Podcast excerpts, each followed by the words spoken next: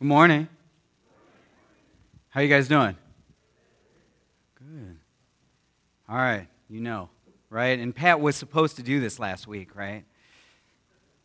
Oh, come, let us adore him.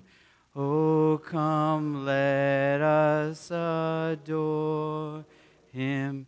Oh, come, let us adore him, Christ the Lord. Father, may the Spirit be here. May you teach us, may you guide us, and may we walk out these doors changed by your word and your word alone. Father, we thank you for this opportunity just to gather and to glorify your name.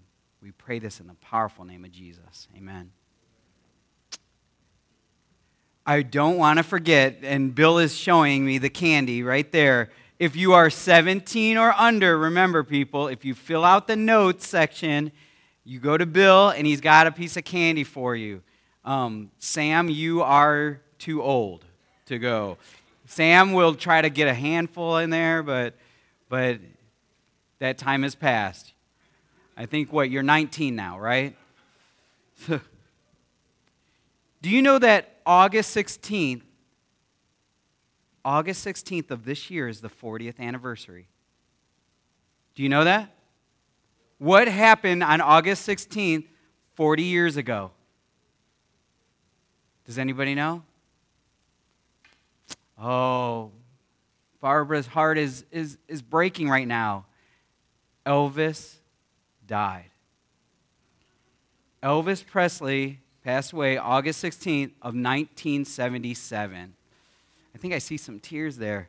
You know, probably the same for my mom. My mom loved Elvis. She loved Elvis, the Beatles, Neil Diamond, and Barry Manilow. Those are the four that I remember, and they're so different.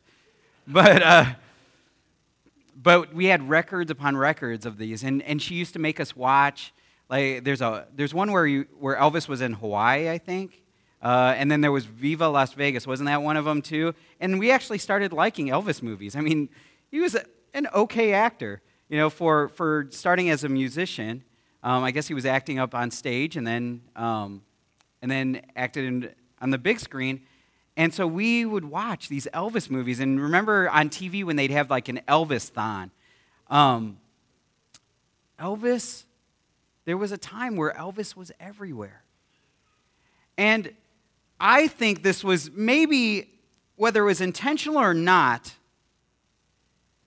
the most brilliant marketing scheme was Elvis impersonators. You think about it. Now, those have been in movies. You've got, I, all right, so we have all these Elvis impersonators. And if you go to the next slide, you've got, you've got a black Elvis. I mean, you, you have you go to the next one, they have Asian Elvises. Every, do you know that there are Elvis conventions in like New Zealand and Australia? I mean, they are all over. And I was reading an article recently. Well, I was reading a couple of articles about these impersonators.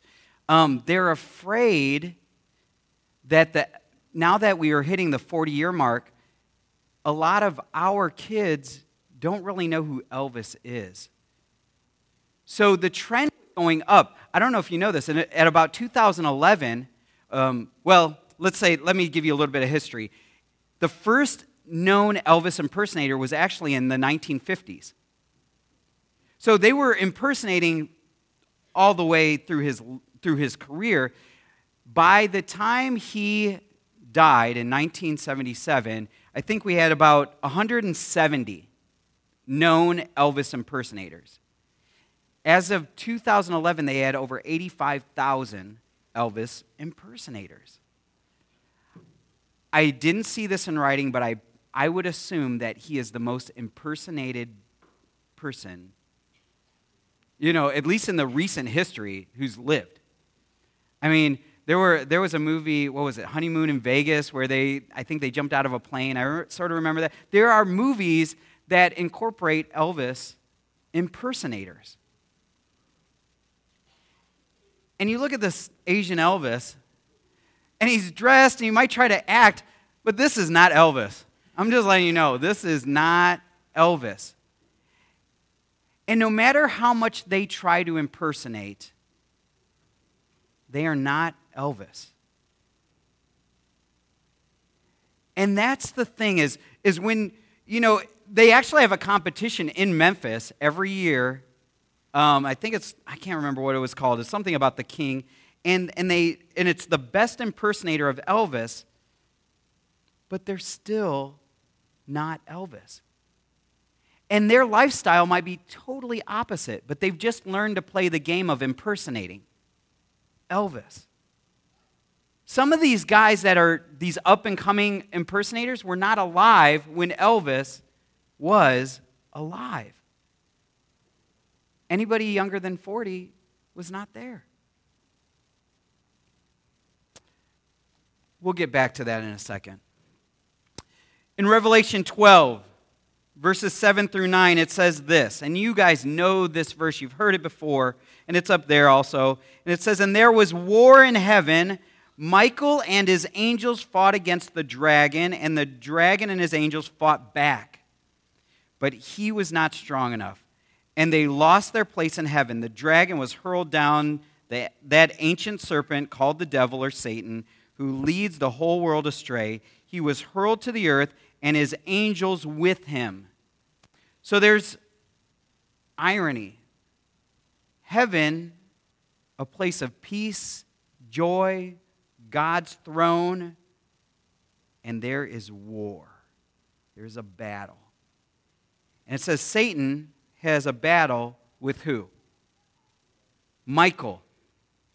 Now, I don't know if you guys know this, but names in Scripture are intentional. And actually, a lot of times in, in, in Bible names, they were named post their story or sometime later in life. Um, let me give you a few of these names. We'll, we'll get back to this text, but, but some of the names Jacob. Does anybody know what Jacob means? Okay, it secondarily, figuratively, it means liar, but what does it literally mean? Okay, deceiver, we, we didn't get to the, the original, because then why do people name their kids Jacob, you know? Hey, Jacob, you liar. You know, uh, you know that's almost like, have, have you ever met somebody named Lucifer? Is anybody going to name their kid Lucifer? You know, I've heard dogs named Lucifer. Um, so, but it actually literally means the one who holds the heel. Because do you remember what Jacob was doing when he came out? He was holding Esau's heel. Now, figuratively, if I would come up to one of you while you're walking and I take your heel and yank it, you might fall. Hence the expression, oh, that person's just pulling my leg. Oh, light bulb. Do you understand? Hence, that's, what's, that's where this idea of the deceiver is, is I no longer stand on two feet, somebody's yanking my, my leg so that I'm, I'm losing my foundation.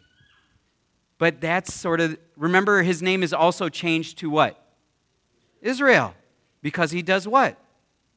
He wrestles with God. And also, Israel means man sees God. So some people believe that that's what that means. Moshe, Moses. Does anybody know what Moses means? Moshe. What was it? Yeah, just drawn. Yeah, the one who's drawn out. Here's the cool thing about this he is the one who's drawn out. But who is the one that God uses to draw Israel out of Egypt? Moshe. You are the one who is you are the one who is drawn out and you are the one who will draw them out. Gideon. Now if you know the story of Gideon, his name also is Yerubbaal, which means let Baal contend. Now if you remember the story, what happens is when God is first calling him, he feels this, this sort of just this feeling of I need to, we need to give up idolatry. And so he chops down this pole of, of Baal, um, or maybe it was of Asherah. He chops it down, and, and the people are mad. They find it the next morning, and they're like, Baal is going to curse us. So we need to find out who this is. And they know it's Gideon. And, and his dad stands up for him and says, No, you let Baal fight for himself. and hence the name. Well, do you remember the story of Gideon? The story of Gideon is, Gideon is hey, we got all these men, and God says, no, I'm going to fight for you. Let's narrow it down. And then he's like, okay, I've got this. You know, we're getting small. They've got, you know, a lot of people. He said, wait, wait, wait, Gideon, that's still too many. And he ends up with 300 men against tens of thousands of people. Because God says, just like Baal needs to contend for himself, I will contend for myself, and you're going to see the power of God. Daniel. Daniel means God is my judge. Now, in Hebrew, which is different from Greek thought, judge means somebody who will deliver. Remember the story of the judges, Samson? You know, the, these people, Gideon, they were people that would deliver an oppressor, I mean, a person from an oppressor. The whole story of Daniel is that this nation, well, nations, because you had Babylon first and then Medo Persian, are all oppressing, and God rises up and says, Nope, it's not happening on my watch. And then the very end of Daniel is Michael rising up. He's like, All right, you're being oppressed. I will, I will stand in your place. And then Yeshua, which, if you know, that is the Aramaic of Yehoshua, which is the Hebrew, which is Joshua, which is translated as Jesus.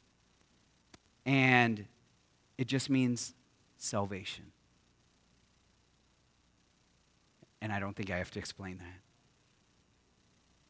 So, going back to the story, you get Mikael, Michael. Me means who, Ka means like, and El is God. Daniel, Ezekiel, wherever you see that word El, it's God. Who is like God? That is what it means. Who is like God? Now, what you will notice about this Mikael, who is like God, is that every time it is used in the, in the supernatural realm, like with this being, is there's always a fight. There's always a battle. Something's going on. There's, it's intentional here. That's what I'm getting at. Is this is intentional, and it's intentional, the meaning. So the first, the first time it is used is in Daniel.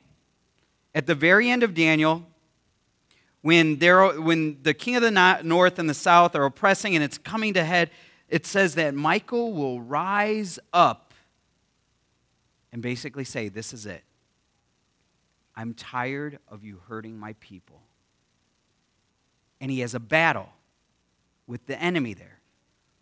The second time is in the book of Jude. If you remember, there was this fight over the body of Moses and Satan wanted to claim him. It says Michael said, Nope, he's mine. And then the third is here, where there's war in heaven. There's always a battle, and the battle is over the name. Let me guide you through this. If you go to Isaiah, if you go to Isaiah chapter 14, Isaiah chapter 14, if you want to to go in your word here, or you can look up there. Isaiah 14 says this How you have fallen from heaven, O morning star. Some translate that into the Latin, which is Lucifer. How you have fallen from heaven, O morning star, son of the dawn. You have been cast down to the earth, you who once laid low the nations. You said in your heart, I will ascend to the heaven to heaven. I will raise my throne above the stars of God. I will sit enthroned on the mount of the assembly, on the, on the utmost heights of the sacred mountain. I will ascend above the tops of the clouds. I will make myself like the Most High. The enemy wanted to be like the Most High. Did he want, did he necessarily want to be God supreme? Not necessarily. He just wanted to be like God. That's what the text says. I, that he wanted to be like God.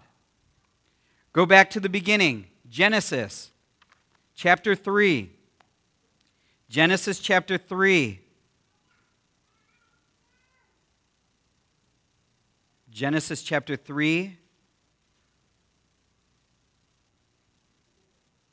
I guess I started with verse 1. Now the serpent was more crafty than any of the wild animals the Lord God had made. He said to the woman, Did God really say you must not eat from any tree in the garden? The woman said to the serpent, We may eat fruit from the trees of the garden, but God did say, You must not eat fruit from the tree that is in the middle of the garden, and you must not touch it, or you will die.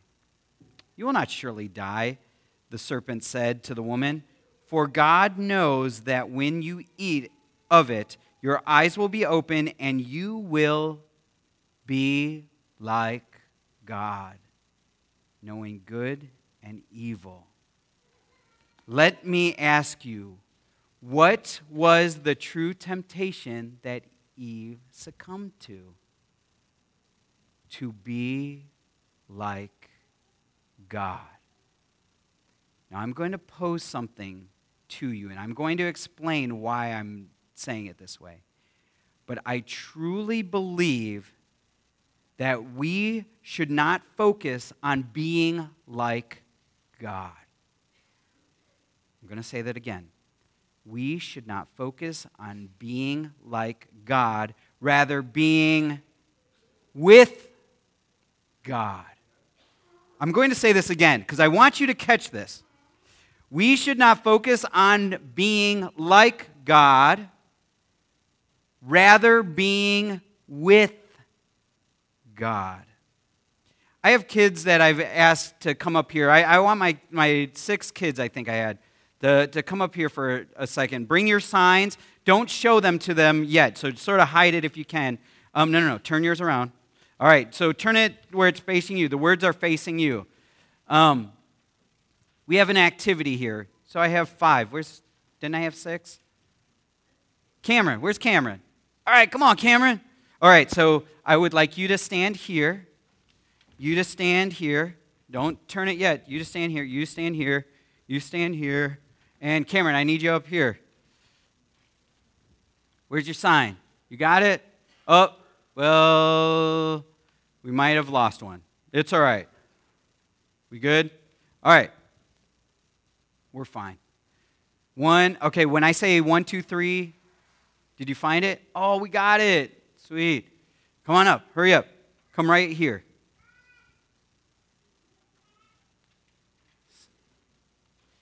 All right. So I'm going to say one, two, three, turn it around, make sure it's up, right side up. So one, wait, wait, oh, wait. I have a task for you guys only choose one sign to look at. Try to focus on one sign. Do not look at all of them, cheaters. Look at one kid. Maybe one of those. They're so cute. Um, they're all cute. One kid, one sign. And I'm gonna so I'm gonna count. Make sure you're looking at one sign. One, two, three. Turn them. Okay. I'm going to count to three. Now, you're, hopefully, you're looking at your one sign, and you read out the word that you see, if you can see. I don't know if you can see from way back there. So, one, two, three. Okay, one more time. One, two, three. All right. I didn't hear the same word. Here's, oh, I guess this is two. Who is looking, who is looking over here? Uh, what, what I did here, what we're doing here, is these are all things mentioned in Scripture. And we could even say that they are something that God adheres to, or maybe part of his character. The irony is, if we focus on the char- these characteristics and we try to emulate them, this sometimes becomes who we become.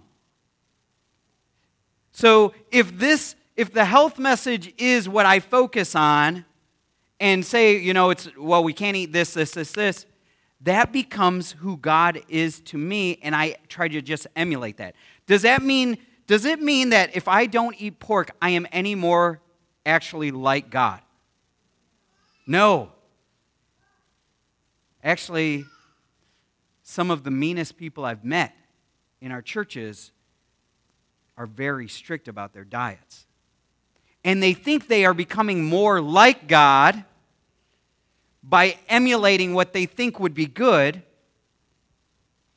but they are no more like God than people out there.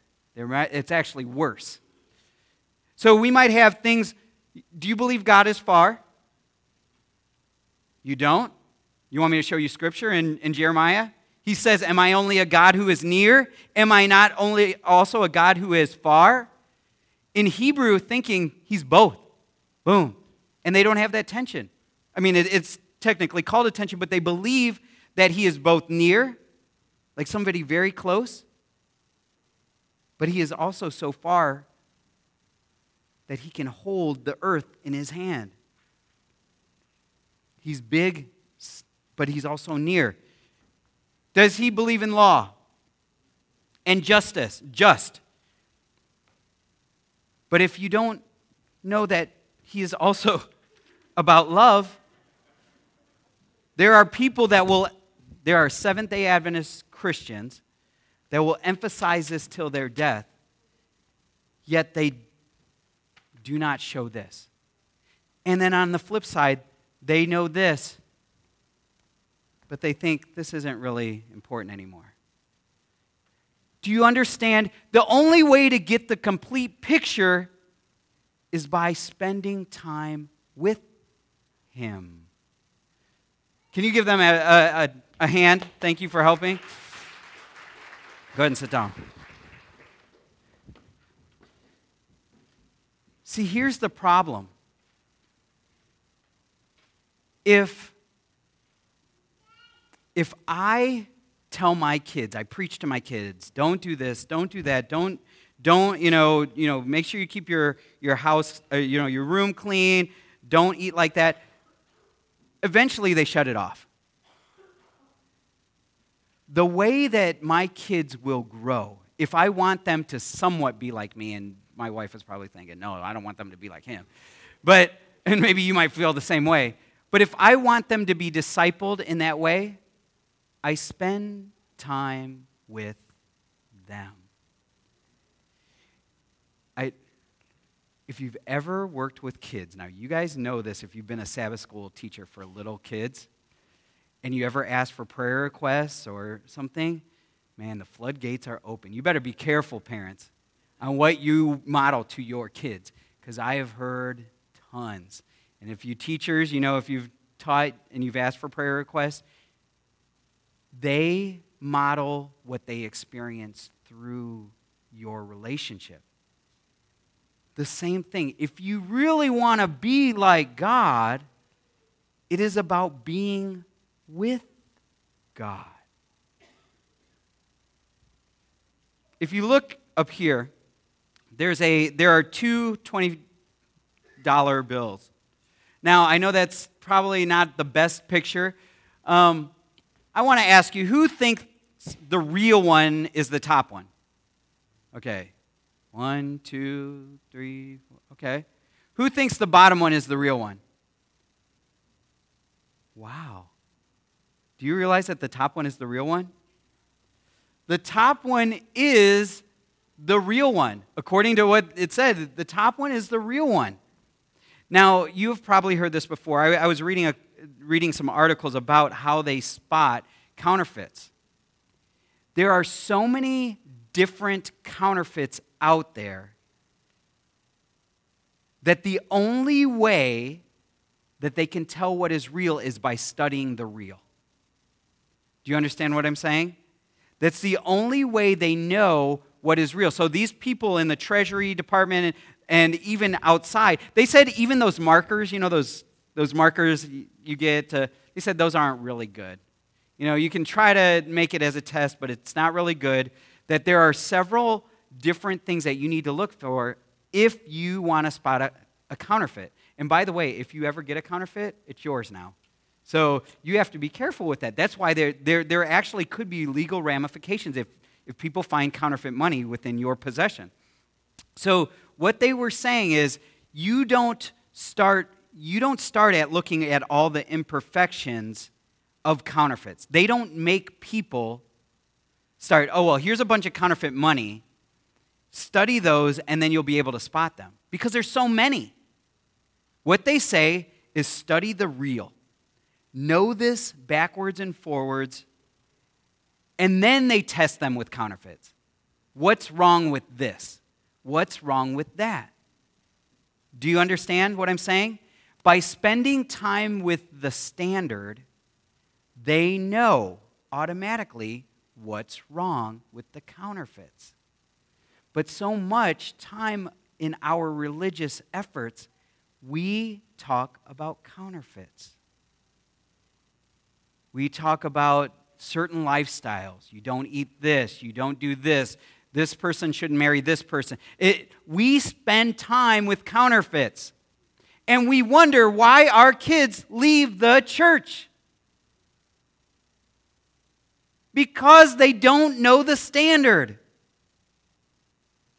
If we would point them to the standard alone, they would figure out the counterfeits. Point them to Jesus, and they will know what to do from there. I have a friend, this is a sort of another activity. I have a friend, his name was Dean. He was my best friend in high school. I love this guy. Um, I still, we still try to text. We are, we're quite a bit different in our lifestyles now. Um, but Dean and I were, throughout the last couple years of high school, we were inseparable. We had five out of seven classes together in the day. I would pick him up. We'd drive to school. We'd, we'd play sports together. Um, he was a quarter Filipino. So, and we're similar size, build. So people thought we were brothers. But ironically, which was funny and why they thought we were brothers, is the more time we spent together, the more we actually sounded like each other. We would laugh similarly.